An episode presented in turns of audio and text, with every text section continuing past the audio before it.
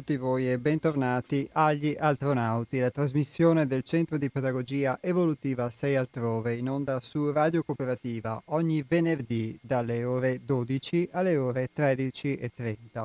A nome del gruppo Altrove IAPOS vi saluta, vi augura un buon proseguimento, un buon rientro per quanti di voi sono rientrati dalle vacanze o quantomeno dalla pausa estiva, oppure altrimenti un buon inizio per quanti la stanno iniziando in questo momento.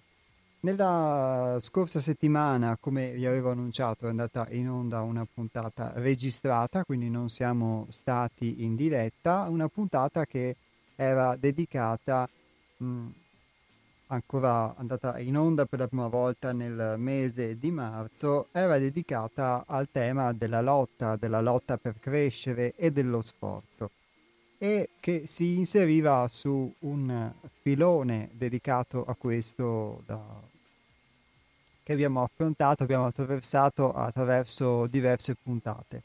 E è un tema molto sentito per quanto mi riguarda perché eh, il, tutti i temi, tutti gli argomenti che tocchiamo qui nel corso delle nostre puntate di questa trasmissione sono tematiche vissute eh, concretamente soprattutto sulla nostra pelle.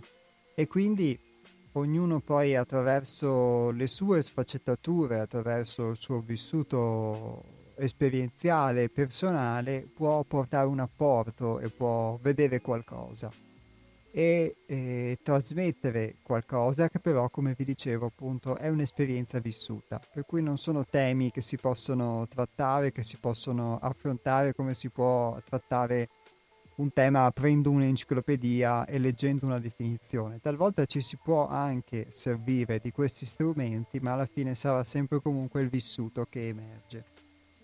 E proprio alla luce di questo, alla luce della necessità quindi di un un nuovo paradigma che possa radicarsi, un nuovo modello, un nuovo tipo di vita che possa radicarsi e esprimersi attraverso le nostre vite singolari e individuali, affrontiamo la lettura di oggi che mh, funge da stimolo per le nostre riflessioni, che si chiama Essere l'abbondanza.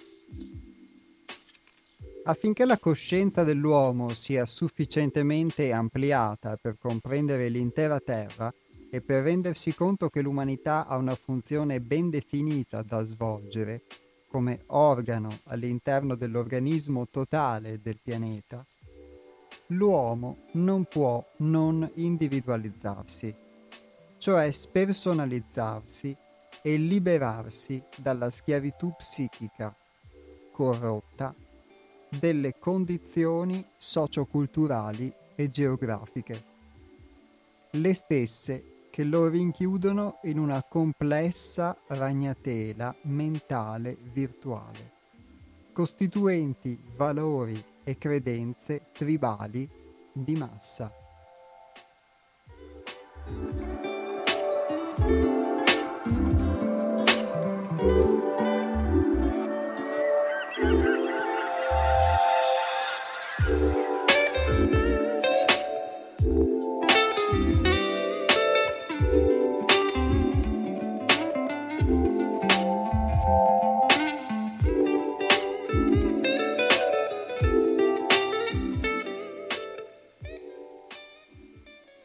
Uomini hanno sviluppato un tipo di mente cosciente e oggettiva e possono dunque porsi e porre domande pertinenti alla realtà in cui sono immersi e comprenderne significato e senso.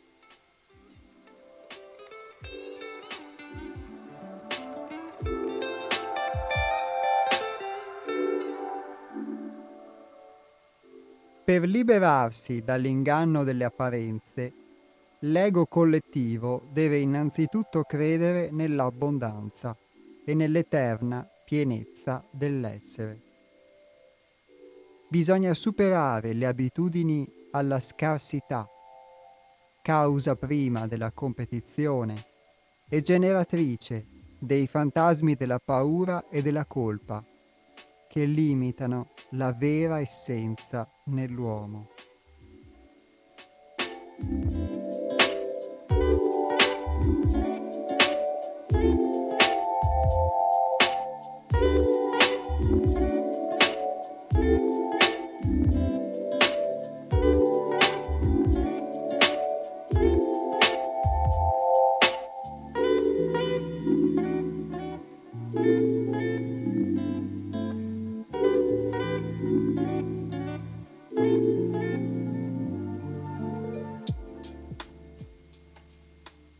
Bisogna ripudiare tutte le idee, le credenze, le istituzioni e le tradizioni cristallizzate che incarnano il principio della scarsità, che nel loro funzionale dogma ne traggono potere, fama e profitto.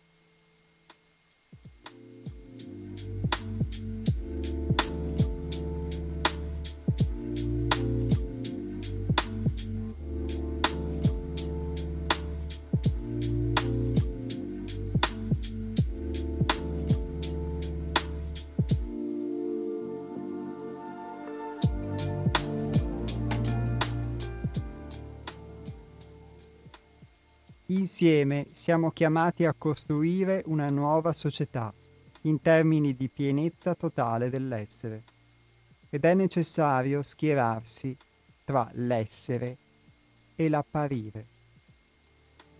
Dobbiamo esserne attori consapevoli per costruire la nuova società, perché forti del potere della vera vita e perché sempre più consapevoli del nostro innegabile ruolo divino ed evolutivo.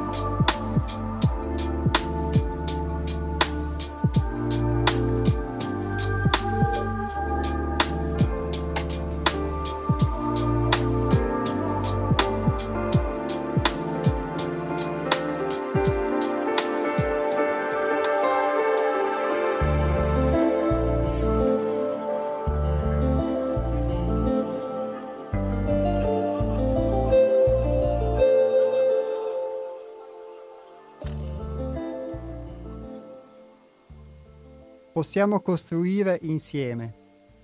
Oggi l'uomo ha il potere nelle sue mani, perché la potente forza dell'amore alberga nel suo cuore.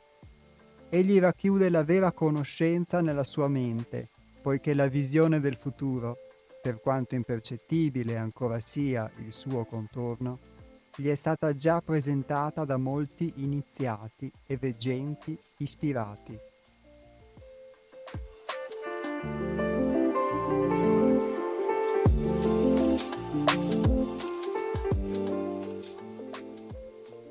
Per essere semi del bene venturo bisogna aprirsi incondizionatamente al futuro. E questo è possibile solo adesso. L'inverno buio dell'attuale coscienza collettiva racchiude già il seme della prossima primavera. Confidare nell'opera segreta del divino è tutto ciò che serve.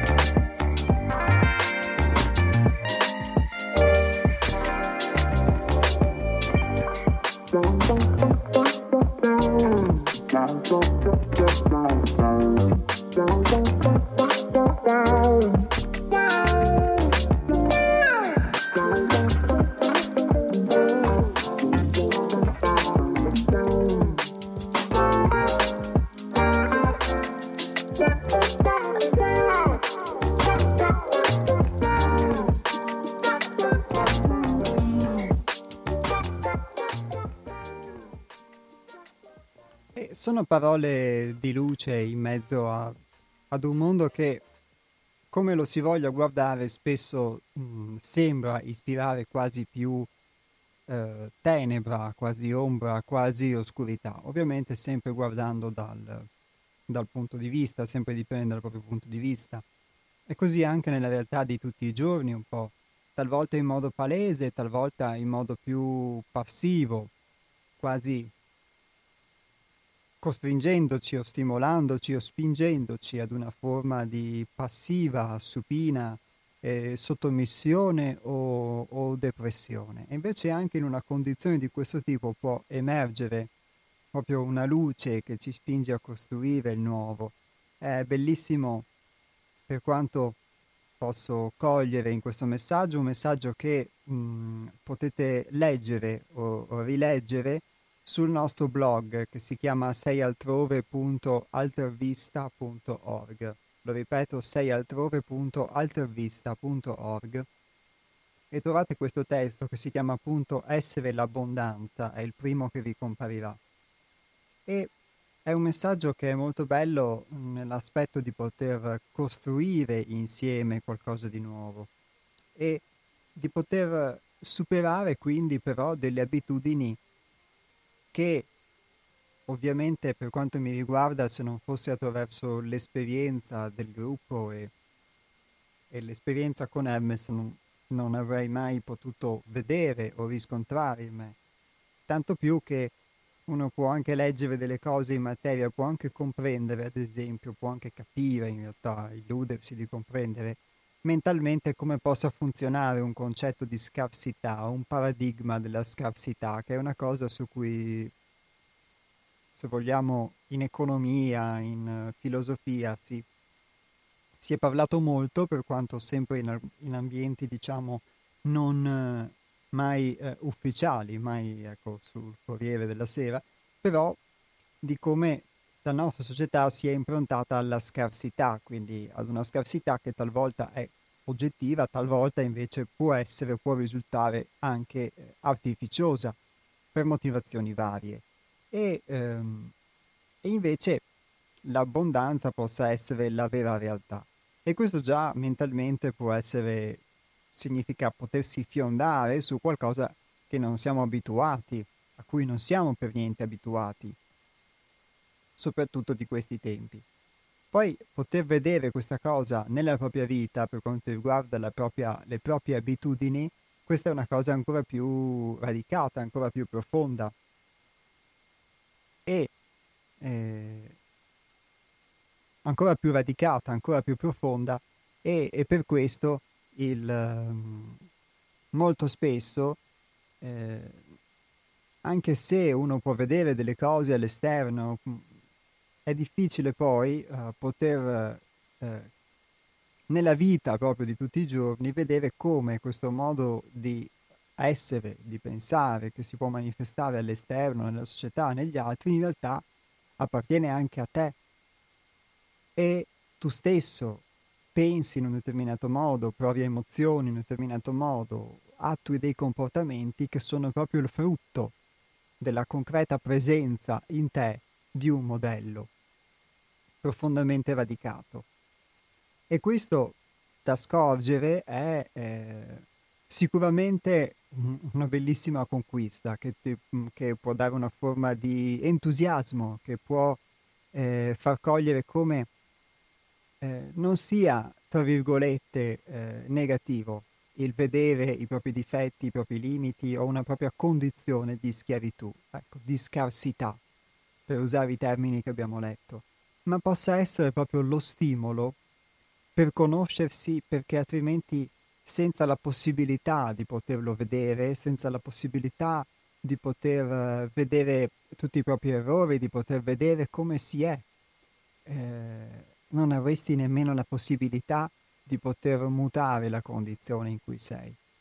E, e tutta la pedagogia evolutiva di cui parliamo, che ruota intorno al centro altrove, che ruota intorno al gruppo e Hermes per quello che riguarda l'esperienza che ho vissuto, consiste proprio in questo, nel poter vedere ciò che uno è accettarlo con la sua gradualità, con i suoi tempi, con le sue complicazioni, con tutti i suoi modi, per quanto mi riguarda a volte anche molto eh, forse complessi o farraginosi di poter arrivare alle cose, anziché diretti, però eh, di poterlo accettare perché senza questa base non puoi andare, non puoi fare poi un passo successivo. E tante volte per una forma anche di autogiudizio, uno non accetta di sé tantissime cose proprio perché le giudica sbagliate e quindi si autogiudica in modo sbagliato e quindi non accettando queste cose non fa altro in realtà che rimanere ciò che non accetta di essere. Questo per quanto riguarda la mia esperienza e quindi poter vedere come questo anelito alla, questa te- abitudine, tendenza alla scarsità sia connaturata profondamente in me e di fatto eh, alla scarsità e alla competizione, perché in un mondo di scarsità, se le risorse sono poche, se il denaro è poco, se tutto è poco, se il bene è poco, se l'amore è poco, allora non ce n'è per tutti e bisogna concorrere. Eh, poi in una guerra tra poveri sotto tutti i punti di vista, ma non è detto appunto che sia così. Non è detto che questa scarsità, questa pochezza che viviamo non sia soltanto illusoria e che quindi anche quella eh, concorrenza, questo homo homini lupus che, in cui, che si vive nella quotidianità, sia necessariamente la condizione, l'unica condizione possibile. Ma ora che ho detto la mia e sicuramente ho messo tanta carne sul fuoco o tante verdure a seconda dei vostri gusti culinari, do la parola anche a voi. Il numero per poter intervenire in diretta telefonicamente è lo 049 880 90 20, lo ripeto 049 880 90 20. Invece chi preferisse scrivere un sms lo può fare al 345 18 91 68 5 e approfitto per leggere questo sms che è arrivato mentre parlavo quindi tante volte quando arriva un messaggio istintivamente lo leggo e quindi poi devo riprendere anche il filo del discorso. Non so se fosse provocatorio, però in ogni caso colgo il, lo stimolo e ringrazio l'ascoltatore che scrive devi resettare il cervello e partire di nuovo, puntini, puntini, puntini. Beh, grazie perché è un bellissimo stimolo che va proprio nella direzione auspicata e auspicabile.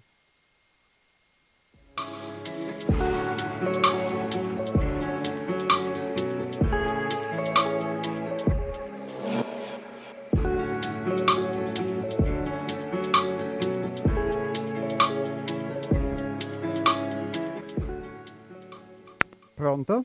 Sì, pronto. Mi chiamo Antonio. Ciao Antonio. Volevo un po' entrare nel merito di, alcune, di alcuni punti toccati.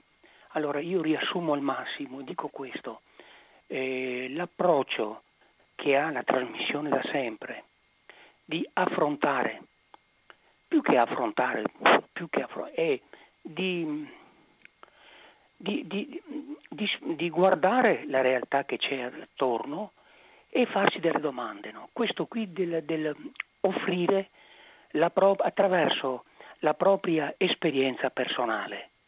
È quanto di più opportuno rispetto al rischio delle, dei discorsi sistemici e di idealizzazione.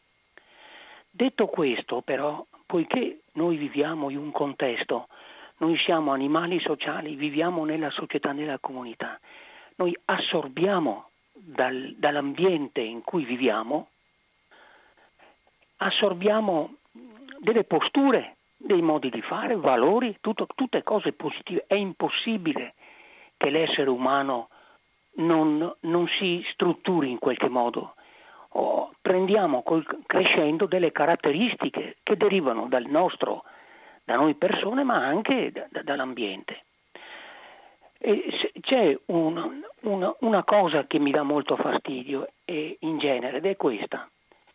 Quando noi consideriamo che l'economia sia tutto, perché è importante. Uno come fa a vivere senza, senza casa, cibo, ecco, è importantissima. e consideriamo sovrastruttura tutto il resto, cioè meno come qualcosa di costruito sopra per coprire gli interessi economici. Questo è un aspetto che esiste effettivamente, ma non capire l'importanza della fisionomia personale, della, della, dire, dell'identità. Ecco, ora la trasmissione invece critica l'identità statica. Dice se noi ci cristallizziamo nelle abitudini, facciamo sempre anche sapendo che le abitudini sono necessarie per vivere, gli automatismi, ma se affidiamo tutto quello che ci circonda a qualcosa di automatico, in realtà noi accettiamo le, le, le storie raccontate dagli altri, imposte dagli altri, e dimentichiamo la nostra storia personale. Ecco, a me piacerebbe, a me piacerebbe molto che tramite la propria esperienza personale, appunto, uno riesca con una specie di, di, di, di leva, leva, di far saltare quei tappi, quei tappi che costituiscono l'identità statica, pur riconoscendo che li usi, costumi, tradizioni, religioni, fedi, sono pur tutti aspetti importanti perché riguardano la vita di ognuno. Ma la domanda con cui la lascio e, e ho finito. Per essere se stessi, per essere veraci, veri, e non essere una, un, come possiamo dire, e non essere solo maschera. Diventiamo una maschera se no. Ora, anche le maschere sono necessarie, ma noi non possiamo essere ridotti ad una maschera. Quindi la nostra esperienza personale, come si pone di fronte alle questioni che ho posto? Ciao, buondì, ciao. Ciao Antonio, grazie.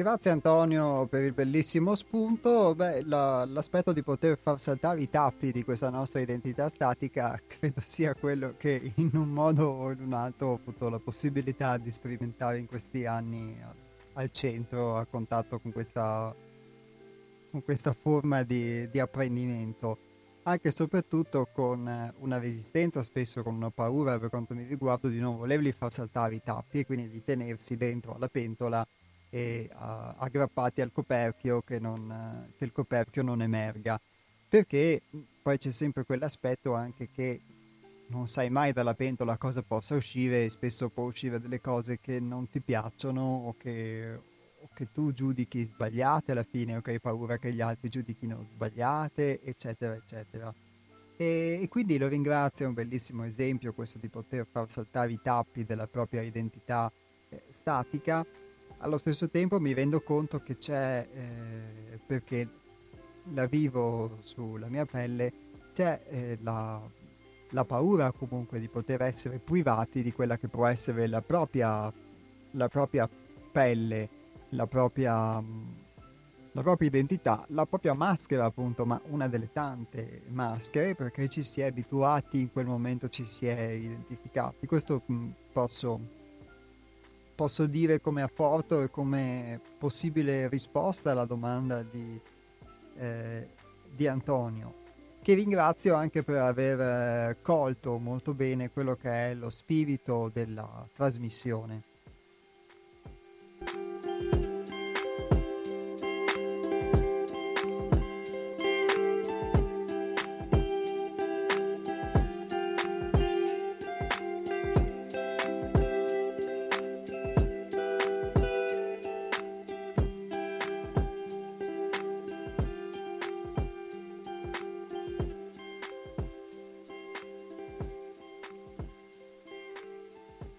Poi, come dice Antonio, sicuramente noi viviamo questa forma di influenza, queste cose che ci forgiano, che poi e che vanno a costituire poi la nostra identità. Lui la definisce identità statica, nel senso che è un'identità fine a se stesso. Il problema è che molto spesso si è consapevoli mh, fino a un certo punto forse di poter avere un'identità statica, che tutto è cambiamento, eccetera, ma poi di fatto vivi comunque nelle piccole cose una forma di abitudine che ti, eh, ti fa rimanere sempre comunque attaccato a quella identità statica. È una cosa che lo stesso ascoltatore poi nei suoi interventi ha spesso definito con un bel modo che è l'istinto di morte, perché non accedendo alla possibilità di un cambiamento continui comunque a mantenere in essere una forma congelata, eh, mummificata e quindi di fatto a mantenere in essere qualcosa che è morto, che è cristallizzato in te. Ed è, secondo me, qualcosa di molto simile a quello che vi ho letto nel testo dove si dice che ehm, affinché la coscienza dell'uomo sia sufficientemente ampliata per comprendere l'intera Terra e per rendersi conto che l'umanità ha una funzione ben definita da svolgere come organo all'interno dell'organismo totale del pianeta, l'uomo non può non individualizzarsi, cioè spersonalizzarsi e liberarsi dalla schiavitù psichica corrotta delle condizioni socioculturali e geografiche le stesse che lo rinchiudono in una complessa ragnatela mentale e virtuale, costituenti valori e credenze tribali di massa. È difficile, può essere difficile pensare ai valori che ci costituiscono, anche quelli più sofisticati, quelli più intellettuali, quelli più fighi, come qualcosa di tribale, eh, di massa come di fatto se noi fossimo dei tribali col telefonino o con gli abiti firmati o col condizionatore, però comunque tribali. E, eh, e capisco che può sfruttare anche la suscettibilità di qualcuno, però di fatto mh, mm, è così, alla fine queste, molte di queste cose che ci, queste influenze, chiamiamole così, di queste... Mh, mm, forme pensiero, modi di essere collettivi che ci condizionano, che ci plasmano e a cui poi noi aderiamo, di fatto sono dovuti ad un retaggio atavico, se guardiamo bene non hanno un, un, fondamento se non proprio in questo mondo istintuale, tribale. Così mi sembra di, di poter leggere al meglio, di poter interpretare queste, queste parole e, non, e al di là poi di tutte le nostre sofisticazioni o sovrastrutture, come diceva Antonio, di fatto poi è lì che eh, andiamo a finire in un senso di appartenenza che ci fa portare avanti delle condizioni che di fatto sono tribali, quindi talvolta un senso di appartenenza, una morale, un modo di essere che si basa su questa eh, su questa istintualità in noi, così io almeno la, la posso leggere. E eh, da questo punto di vista Antonio che dice eh, che gli dà fastidio pensare che le, considerare che l'economia sia tutto e tutto il resto sia sovrastruttura. Adesso non entriamo in questi termini filosofici, però è sicuramente vero che il, secondo me nel, nel nostro mondo noi dobbiamo usare il denaro, c'è questa scienza che regola l'uso del denaro che è l'economia e pertanto il, avendo legato la nostra sopravvivenza a questa idea del, del denaro, di fatto, e anche questa è una cosa ovviamente in cui noi nasciamo, credo, e quindi è arbitraria, però noi ci nasciamo e quindi il nostro modo di pensare si plasma a questo modo di pensare inevitabilmente il denaro equivale alla, alla scarsità o all'abbondanza o a comunque quello che ti permette di sopravvivere e quindi in una società tribale di massa, di fatto, per quanto tecnologicamente evoluta, è quello che ti serve a sopravvivere, che poi è la base di tutto e tutto il resto è in più, inevitabilmente. Poi se guardiamo la natura, indubbiamente credo che possa manifestare ed esprimere una forma di ricchezza e di abbondanza che è infinitamente superiore a quella esprimibile dal denaro, però per farlo bisogna orientarsi verso un modello sicuramente molto diverso.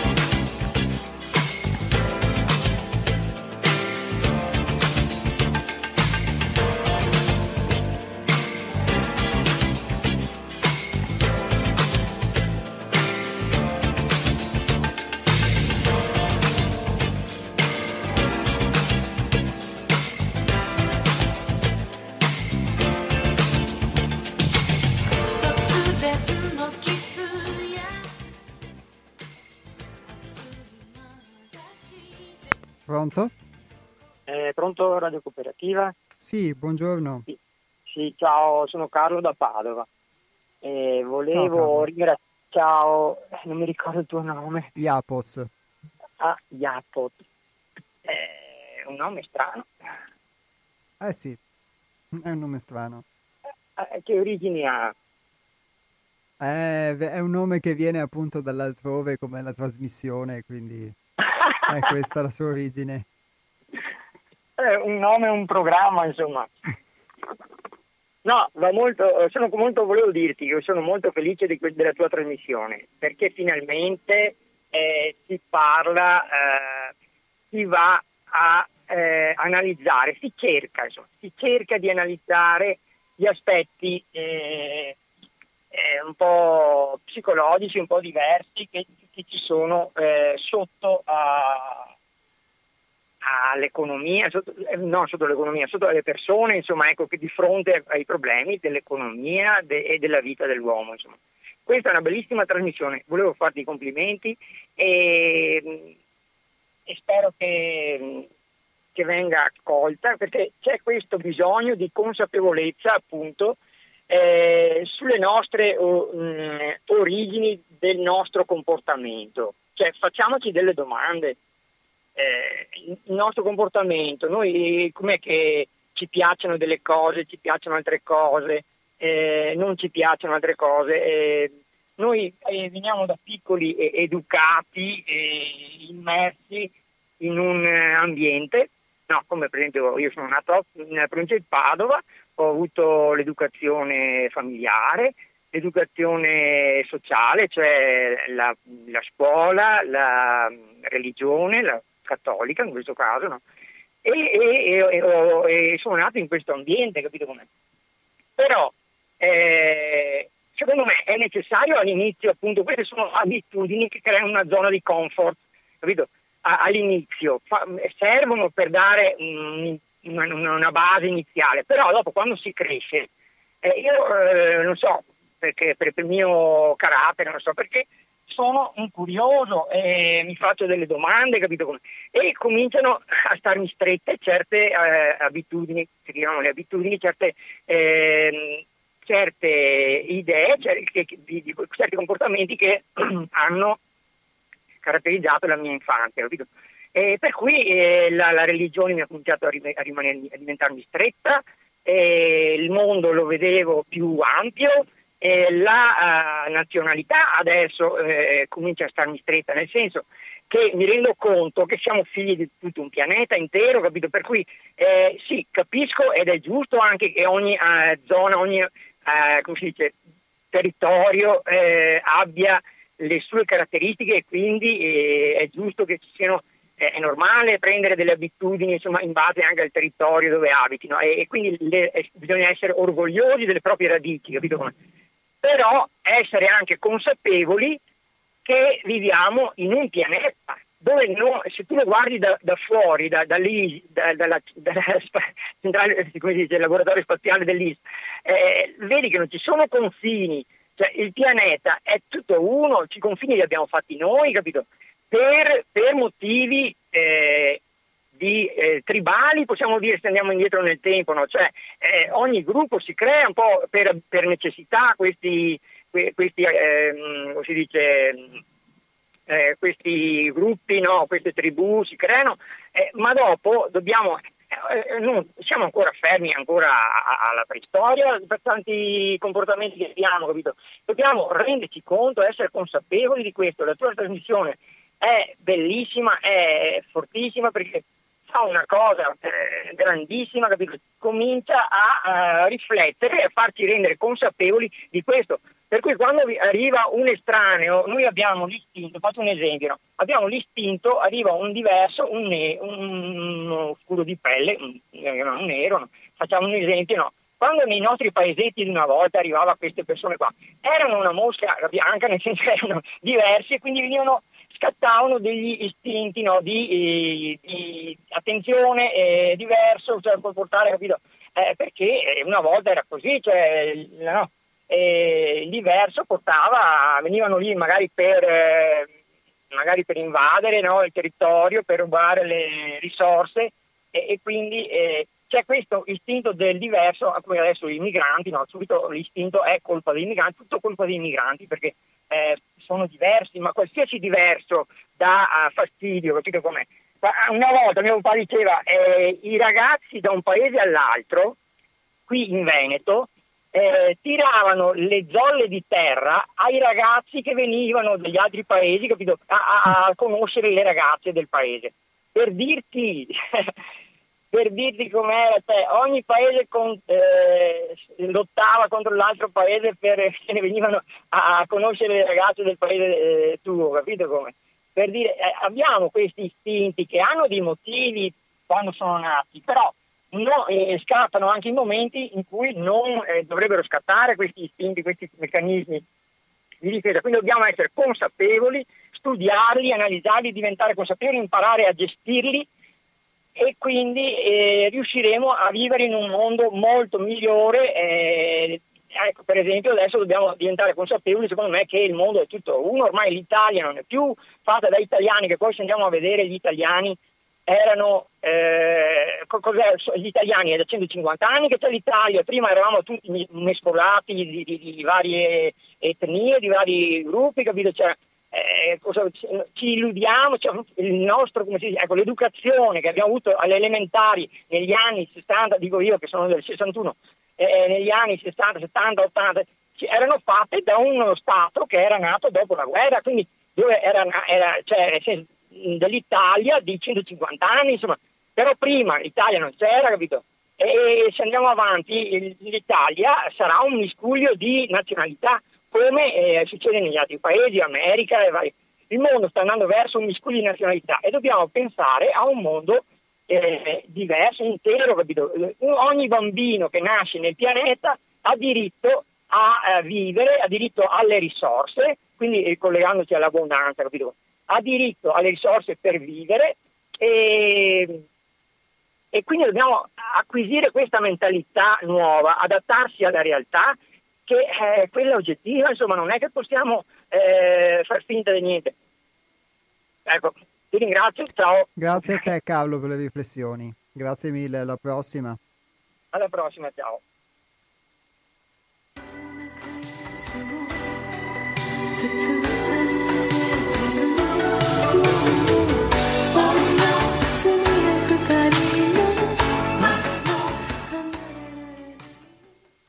Grazie a Carlo per eh, innanzitutto ovviamente per eh, i complimenti alla trasmissione e fa ovviamente piacere che questa, gli stimoli che vengono proposti poi abbiano effettivamente questa possano svolgere questa, questa funzione di poter eh, far suscitare e ispirare delle domande. E lo ringrazio molto per, per quello che ha detto diciamo al di là poi de, de, degli esempi, dei contenuti che, si, che ovviamente voi ascoltatori e ascoltatrici potete condividere o meno, ma il bisogno di consapevolezza che ha espresso la necessità di, di, porsi delle domande sul nostro comportamento è proprio qualcosa che la trasmissione vuole stimolare.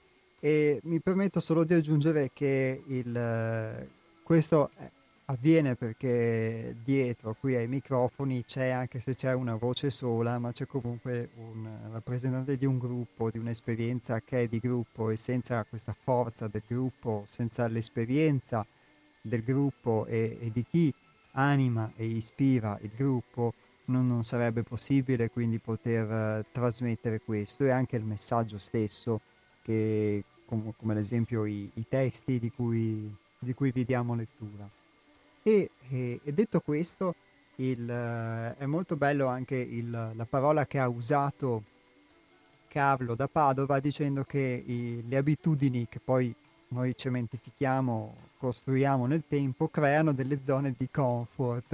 È molto bello, è un termine che spesso usiamo anche al centro per fare proprio degli esempi e in effetti eh, quella zona di comfort non è soltanto un... Um, da, da, molto l'idea de, di questa meccanicità che poi ti porta ad una condizione tale per cui quando tu acquisisci delle abitudini a fare delle cose, a pensare delle cose, eccetera, ti trovi in una situazione quasi eh, confortevole, quasi ovattata nel perpetuare ciò che sei, eh, perché di fatto eh, vivi in qualcosa di conosciuto. Nel questo vivere qualcosa di conosciuto, quindi ti senti quasi cullato, quasi confortato di fatto. Ed è invece affrontare lo sconosciuto che tante volte ti mette nella condizione di poter di poterti superare, di poter vedere soprattutto per quello che riguarda la mia esperienza, quelli che sono i, tuoi limiti con lo sconosciuto, la tua meccanicità tante volte. Lo sconosciuto quindi con un modo di essere, con un modo di fare che tante volte sono diversi e che il, um, ti fanno saltare i tappi, come si è detto prima, della tua identità statica o della tua staticità. E um, è bello il fatto che dica Carlo che poi eh, subentra per quanto riguarda la sua esperienza una forma di curiosità. L'esempio che lui ha fatto sicuramente delle, della diversità che fa paura o del, dei ragazzi che tiravano le zolle di terra agli altri ragazzi dei paesi vicini, eh, sicuramente l'idea di, queste, di, di questa tribalità, di questi nostri valori tribali di massa di cui parlavamo prima, perché come diceva Carlo, eh, L'Italia esiste da 150 anni, l'Italia che conosciamo noi st- si è strutturata dopo la guerra, quindi 70 anni fa, quindi non parliamo di tanto tempo. E quindi eh, il, um, ci crediamo di fatto evoluti, ma non è per quante accelerazioni tecnologico-economiche possono aver sconvolto l'apparire della nostra vita, poi nella nostra sostanza, nelle nostre emozioni, eccetera, forse siamo molto più legati a quella tribalità, a quei valori tribali eh, da cui proveniamo o da cui provenivano i nostri genitori o i nostri nonni. Quindi è un esempio concreto quello che ha fatto, che si può applicare sicuramente sotto, tante, sotto tanti aspetti e la diversità che fa paura per quello che mi riguarda riguarda anche la vita, riguarda anche l'esperienza. Sicuramente l'esempio dello straniero che lui ha fatto calza a pennello, noi possiamo adagiarlo a tanti altri esempi. Pronto? Eh, ciao carissimo, sono Piero. Ciao Piero. Ciao. Ehm, io volevo ehm, fare uno straccio di ragionamento. Eh, parlavo con un amico che fa l'avvocato. Mm, Fatalità è anche una persona impegnata, cioè non è un avvocato stronzo, è una persona anche sensibile, insomma. Ritengo che sia anche abbastanza intelligente.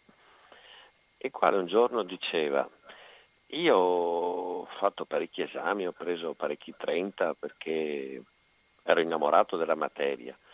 E, mm, se devo ricordare uno dei primi esami, filosofia del diritto, eh, lì per l'evoluzione della, della mediazione giuridica, eh, lui ha fatto anche il liceo classico, abbiamo dovuto approfondire Kant, Hegel, Spinoza, Leibniz, cioè l'evoluzione del pensiero in un contesto universalistico.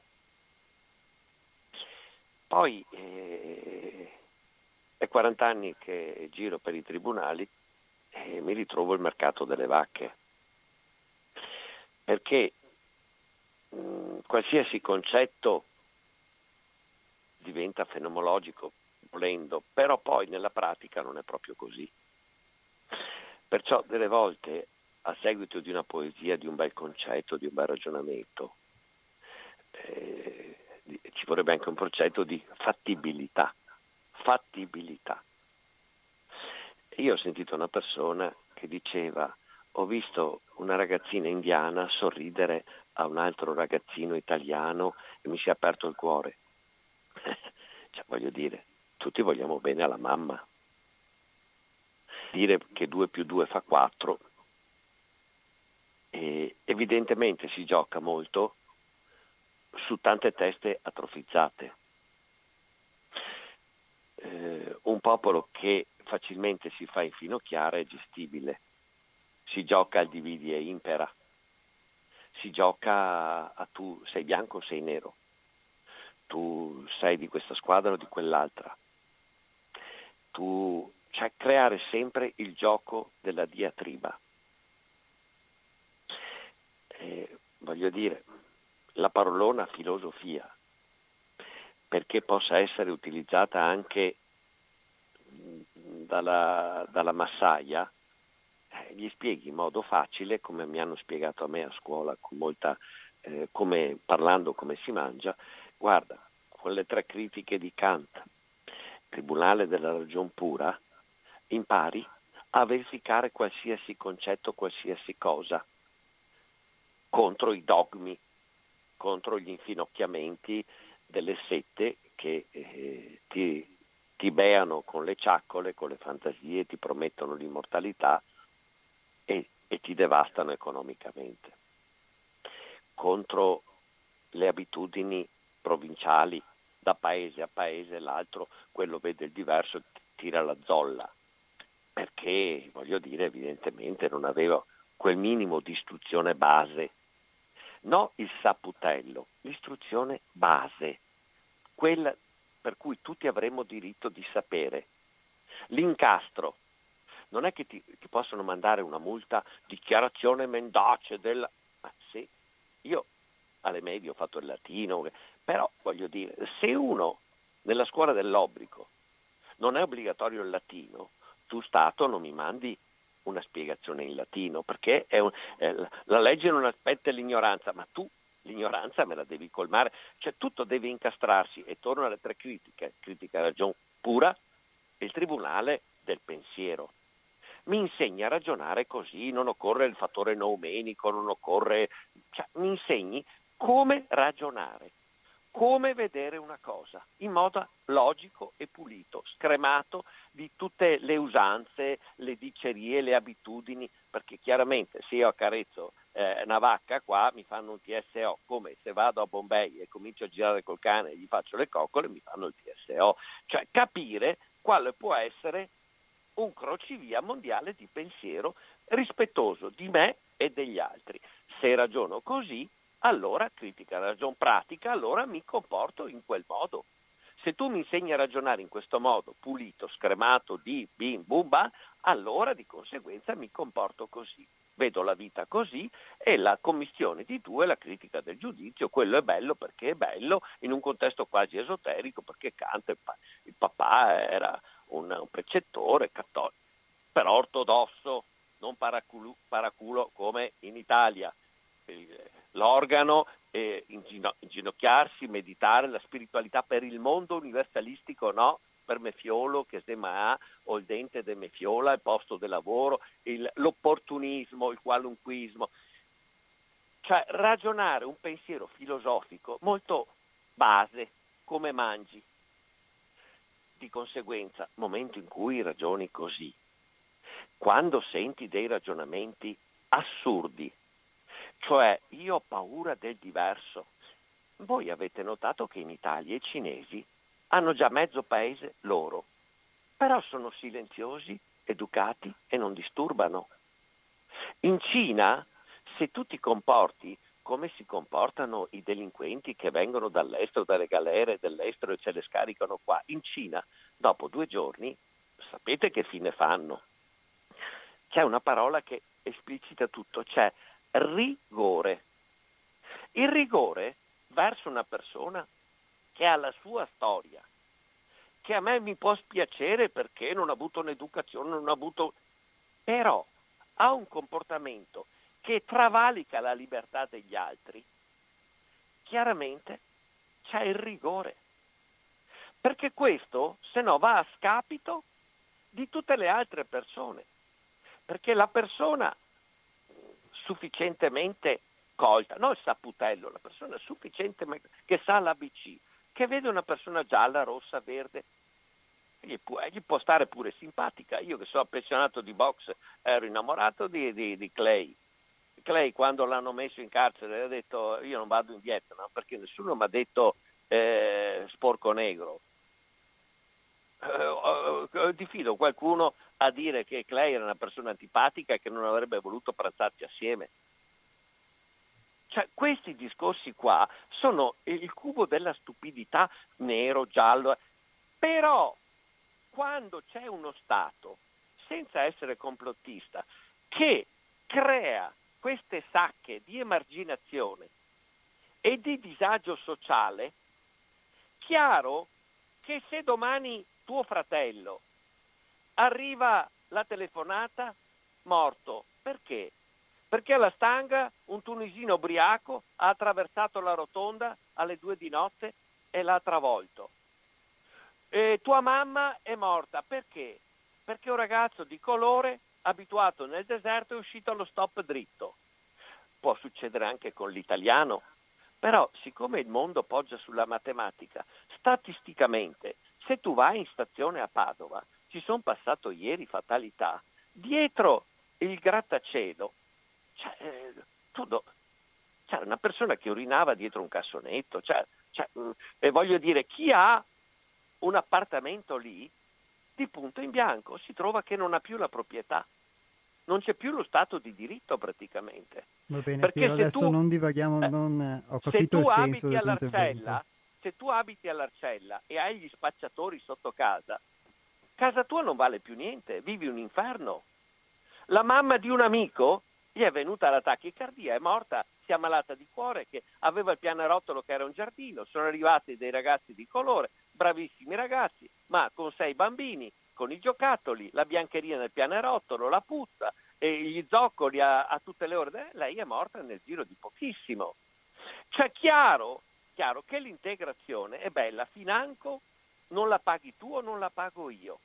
Momento in cui, e non è che è un gratta e vinci, statisticamente a Padova, se tu abiti in certe vie dell'Arcella, se tu abiti in stazione, cioè, di conseguenza devi prendere e sloggiare, te ne devi andare via. Okay. Sei un intruso.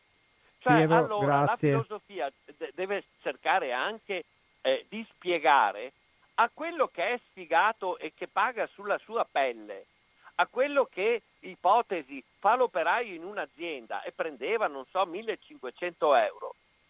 Il padrone dice, ma io ne pago due con i soldi tuoi, perché questi hanno di bisogno, non hanno bisogno di casa come te, vivono in otto in una stanza. Ok Piero, grazie, ti ringrazio. Ciao, grazie. Ciao, alla prossima.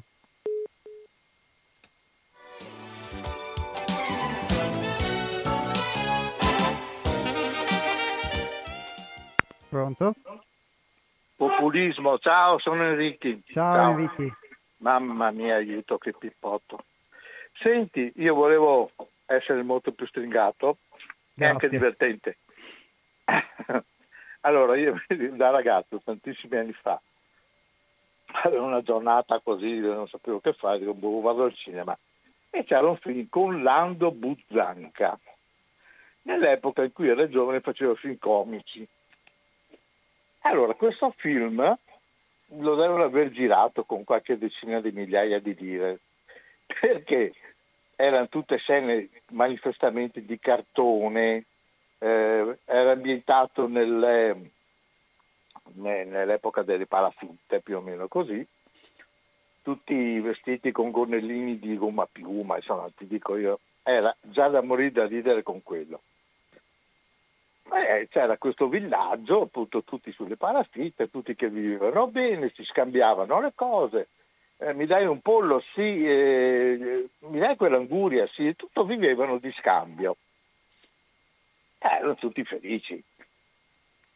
Arriva il Buzzanca da non si sa dove.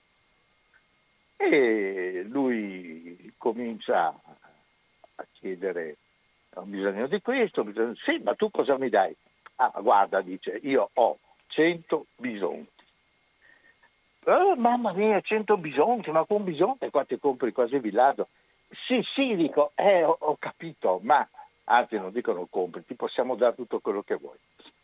Ma eh, dice, sai, io purtroppo qua 100 bisonti, come me li portavo? Ho, fa- ho fatto un anno di camminare a piedi, eh, mai più mi portavo i 100 bisonti.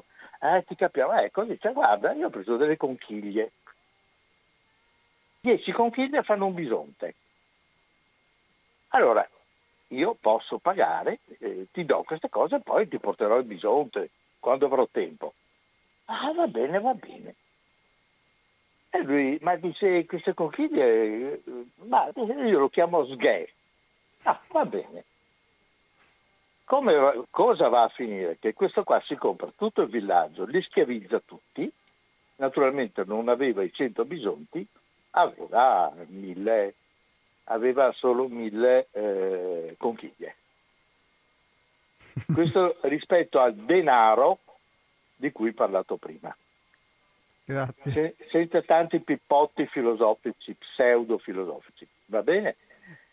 Grazie ecco, Enrico. Ta- chi, ha, chi ha da capire capisca. Ciao. Ciao, caro saluto. Arrivederci. Ciao.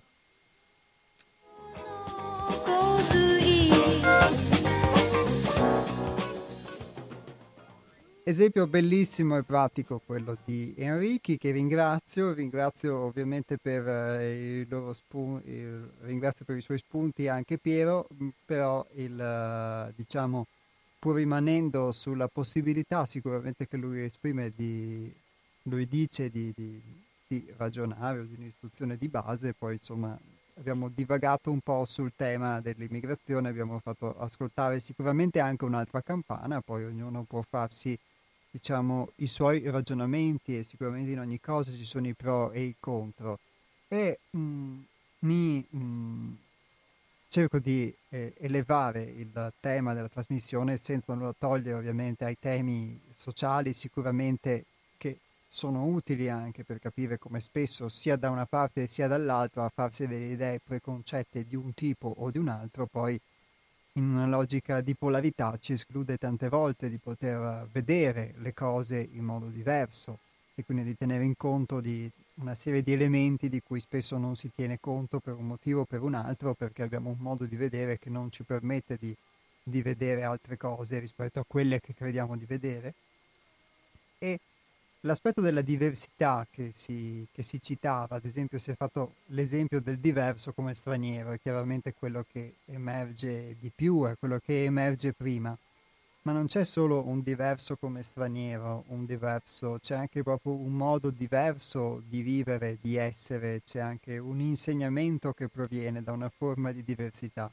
Ed è in quello che io mi ritrovo molto nel, anche negli spunti che avete dato attraverso i vostri interventi e che ho potuto vedere nel, nel caso della mia esperienza manifestarsi eh, ad altrove e attraverso Hermes e quindi anche attraverso questo scritto che abbiamo letto e tante volte confesso la, la difficoltà di potermi approcciare a un insegnamento che tutto tutto è tranne qualcosa che può essere statici- staticizzato, vedete, ne- nemmeno riesco a dirlo, eh, che può essere conservato, indottrinato o incanalato. È un fiume in piena che non puoi eh, pensare di poter arginare e, ed è qualcosa di totalmente diverso rispetto a quello che è il mio modo di pensare, il mio modo di essere, eccetera. O se devo essere sincero, anche di non pensare, perché è molto utile quello che diceva Piero sul fatto della, della filosofia e della ragione che potrebbe fungere da parametro, ma non lo funge nella società. Ma tante volte, per quello che riguarda ovviamente quello che posso dire di me stesso, io penso di ragionare, ma non, di fatto non lo faccio perché molto... È, eh, forse perché uno non è educato a farlo, deve acquisire questa educazione e quindi deve fare uno sforzo per poter acquisire questa educazione, non è semplice poter padroneggiare non solo quelli che sono i propri pensieri, ma le proprie emozioni, i propri stati d'essere che non si conoscono perché soprattutto all'inizio uno non si conosce. E tutto questo alla fine va a influire sul nostro modo di comportarci, sul nostro modo di essere e fa sì che si possa prendere una decisione piuttosto che un'altra, che si pensi di poter usare il rigore di fatto, ma in quel momento non è quello che, che, serve usare per affrontare una situazione, serve avere un atteggiamento di un altro tipo o, o di fatto poi non riuscire ad essere ciò che mentalmente ci si propone di essere e questo eh, di fatto eh, sicuramente eh, ci sconnette. Sono tanti il, le problematiche che vedo che emergono nella vita concreta quando, il, quando la si affronta proprio nella sua concretezza e non nell'idea che abbiamo della vita. Quindi tante cose che pensavo di essere o che pensavo, eccetera, mi accorgo che poi nella vita concreta non la riesco ad essere, non la riesco a fare, non li riesco a applicare su me stesso, tanti ragionamenti che faccio. E, eh, e di fatto il, lo strumento attraverso cui ho potuto, nella misura in cui poi ho aperto, ho accettato, ho usufruito di questo, di questo fiume in piena, è stato l'insegnamento che è venuto attraverso Hermes. Quindi la diversità, secondo me, è prima di tutto questo, la diversità di poter approcciarsi ad un insegnamento. Che talvolta forse può provenire anche dalla vita, anche dalle esperienze della vita, però di fatto è l'accettazione di qualcosa di diverso. Altrimenti, finché eh, resti chiuso in, nell'unica tua zona di comfort, come si è detto, in tutto ciò che sei, o che credi di essere tante volte, ma che in realtà non sei, eh, è con molta fatica che puoi aprirti a qualcosa di diverso e senza aprirti a qualcosa di diverso non puoi fare quelle esperienze che ti permettono di essere. Talvolta aprirsi significa aprirsi alla possibilità dell'errore, alla possibilità di sbagliare, a, ad una, um, ad un modo di essere, ad una che non è eh, pensabile, non è catalogabile, non è associabile, perché molto spesso, anche questo io posso portare testimonianza, io eh, penso sulla base di associazioni che provengono dal mio passato, dalla mia esperienza passata unicamente, e già questo modo di pensare, di associare, di assemblare ciò che già ho dentro di me come pensieri, come conoscenze, eh, può essere utile in alcuni ambiti, però in molti altri mi preclude tutta una possibilità di visione e mi costringe di fatto a non usare veramente il pensiero, ma solo ad assemblare ciò che è già conosciuto, quindi a non vivere nulla che sia nuovo. Il diverso forse è prima di tutto il nuovo. Pronto? Ciao, sono Dennis. Ciao Dennis. Eh, ho sentito la trasmissione e ehm, provo a, a ripartire da, da, da, da, mm, dagli inizi. Tu parlavi di, di qualcosa di, uh, di, di, di raro, no? della rarità, il fatto che le cose che non si trovano diventano importanti, se non ho capito male.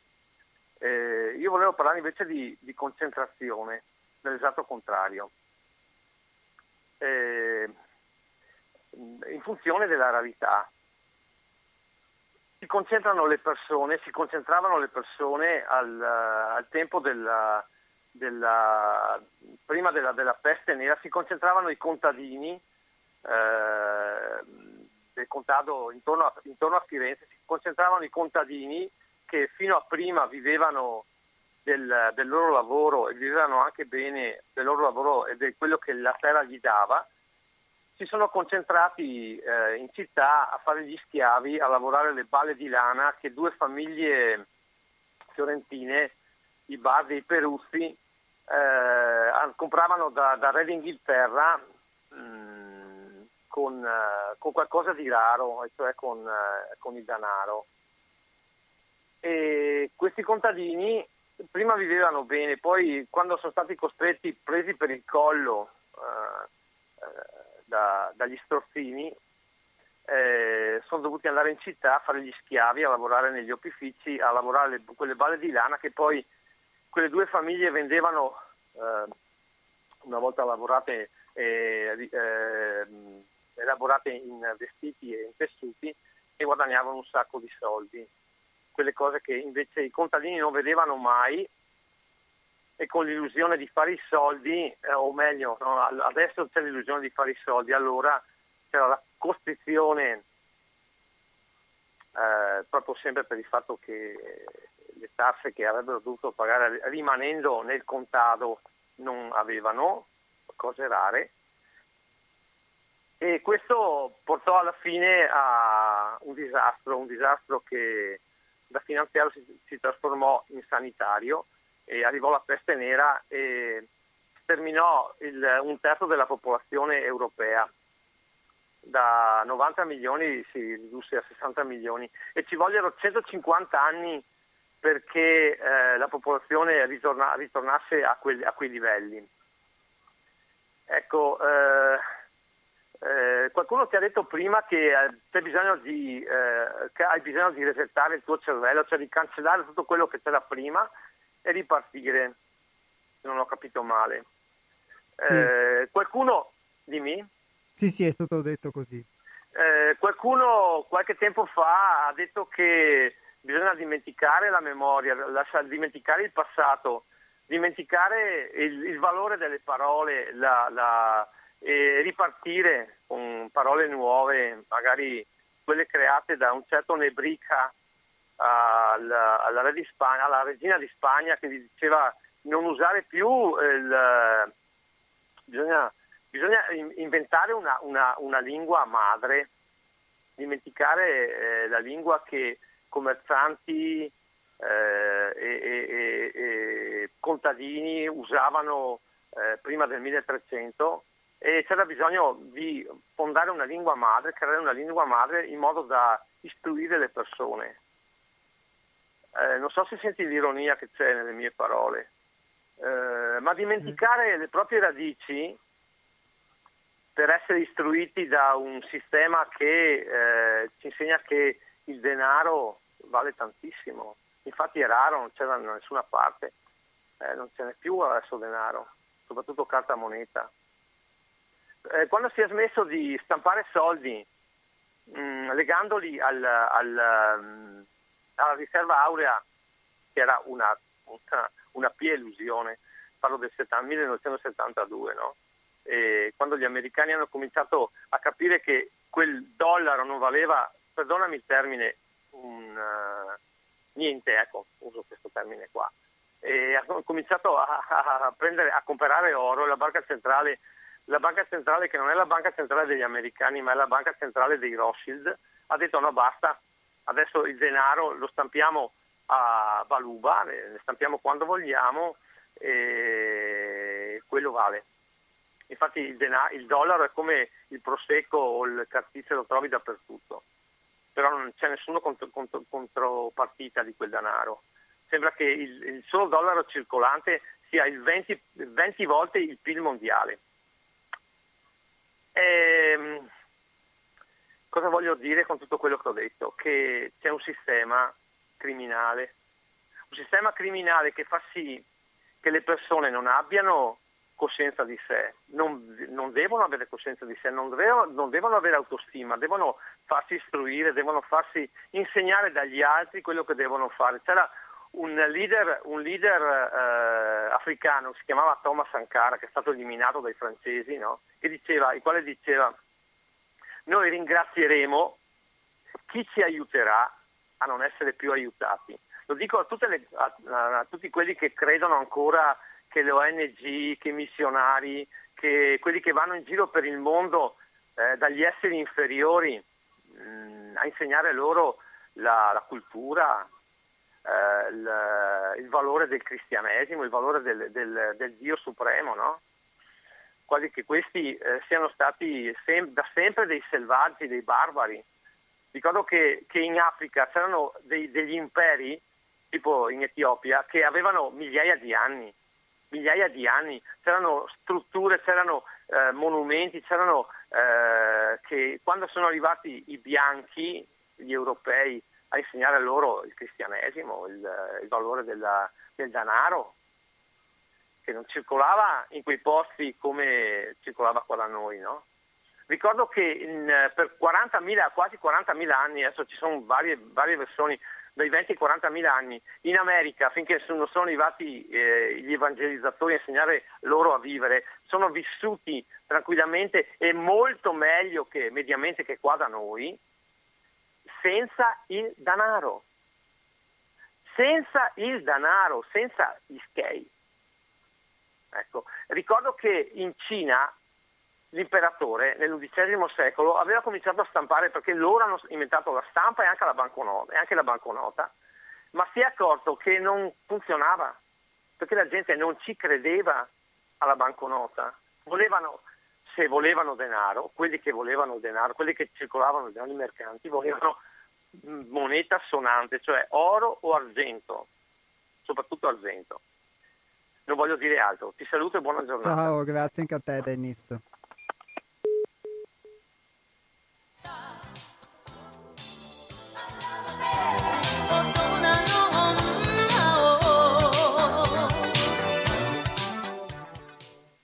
Allora, l'aspetto del denaro inevitabilmente è qualcosa che vedo che tocca molto. Ringrazio tutti comunque dei vostri, dei vostri spunti, anche Dennis eh, sicuramente di queste citazioni colte, sono cose che non, molte non ero a conoscenza, fa sicuramente piacere nel momento in cui ovviamente diventa uno stimolo a pensare che quello che noi diamo per scontato e addirittura di essenziale in realtà potrebbe non esistere o addirittura potrebbe...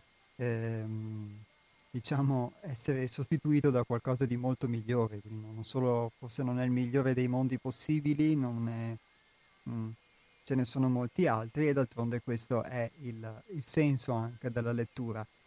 Detto questo, non, non, so se è dal passato, chi lo sa, forse sì, forse no, che si possano trovare degli esempi. Ciò che conta oggi è sicuramente che mh, mm, viviamo in un, in un mondo in cui viviamo, e, eh, ed è questo, è la nostra esperienza. Tutto il resto è sicuramente molto utile nella misura in cui ci, ci può aprire la mente ad altre possibilità, perché poi è pur sempre vero che eh, sotto certi aspetti, secondo me, secondo quella che è la mia esperienza, ovviamente eh, conoscere anche cose diverse ti permette anche di avere degli stimoli. Poi, poi un'altra cosa è poterli applicare, ovviamente. Ecco, degli stimoli diversi.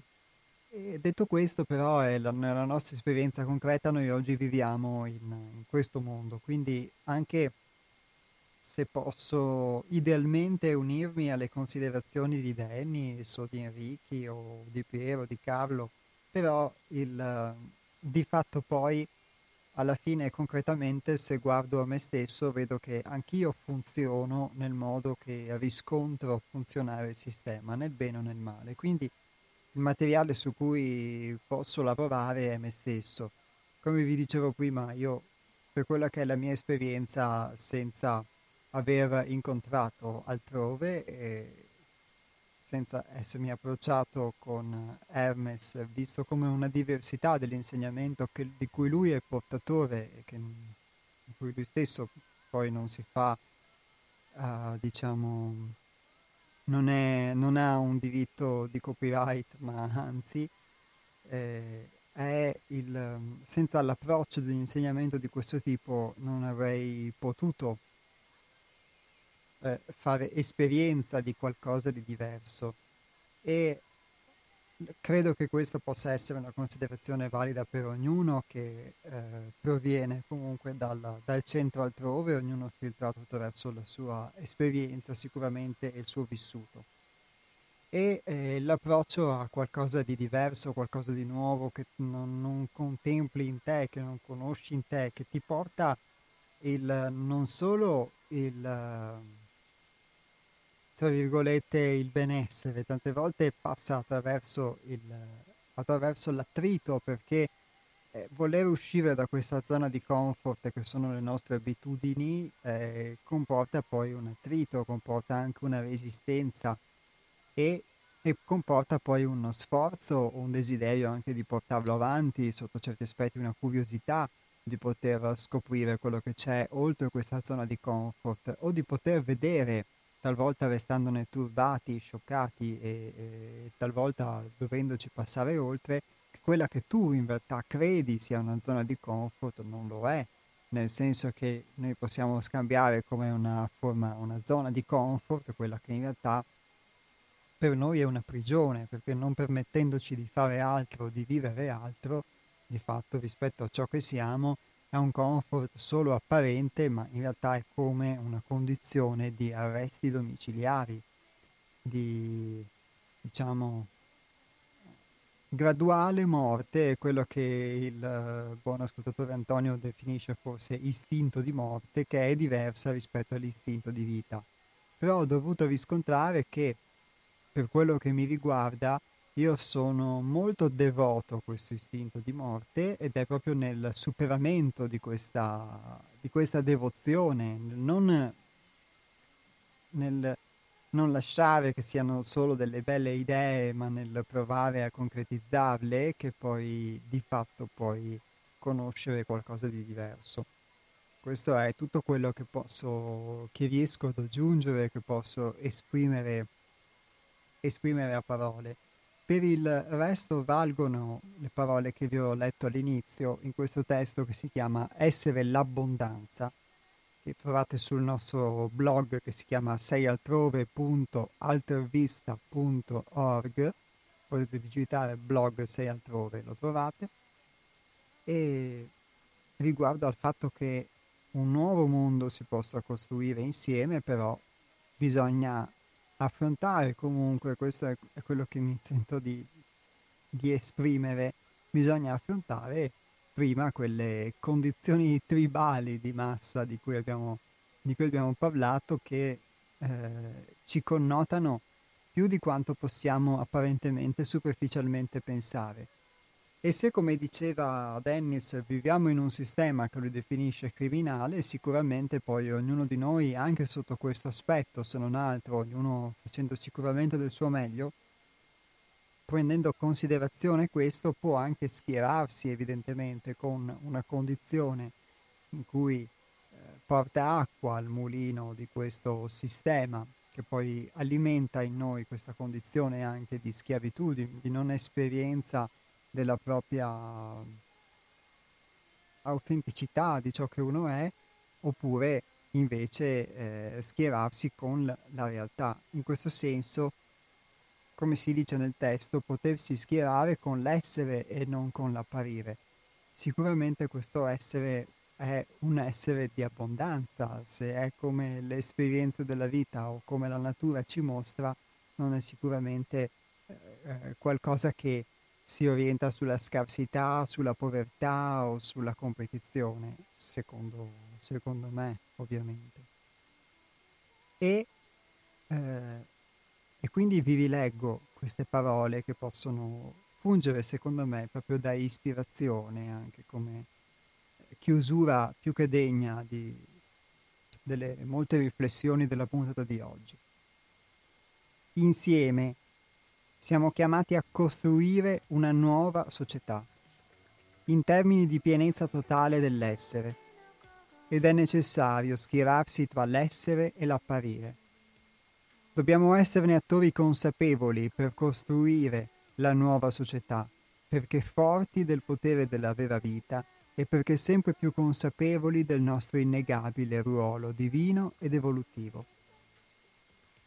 Possiamo costruire insieme Oggi l'uomo ha il potere nelle sue mani, perché la potente forza dell'amore alberga nel suo cuore. Egli racchiude la vera conoscenza nella sua mente, poiché la visione del futuro, per quanto impercettibile ancora sia al suo contorno, gli è stata già presentata da molti iniziati e veggenti ispirati. Per essere semi del bene venturo, bisogna aprirsi incondizionatamente al futuro e questo è possibile solo adesso. L'inverno buio dell'attuale coscienza collettiva racchiude già il seme della prossima primavera. Confidare nell'opera segreta del divino è tutto ciò che serve.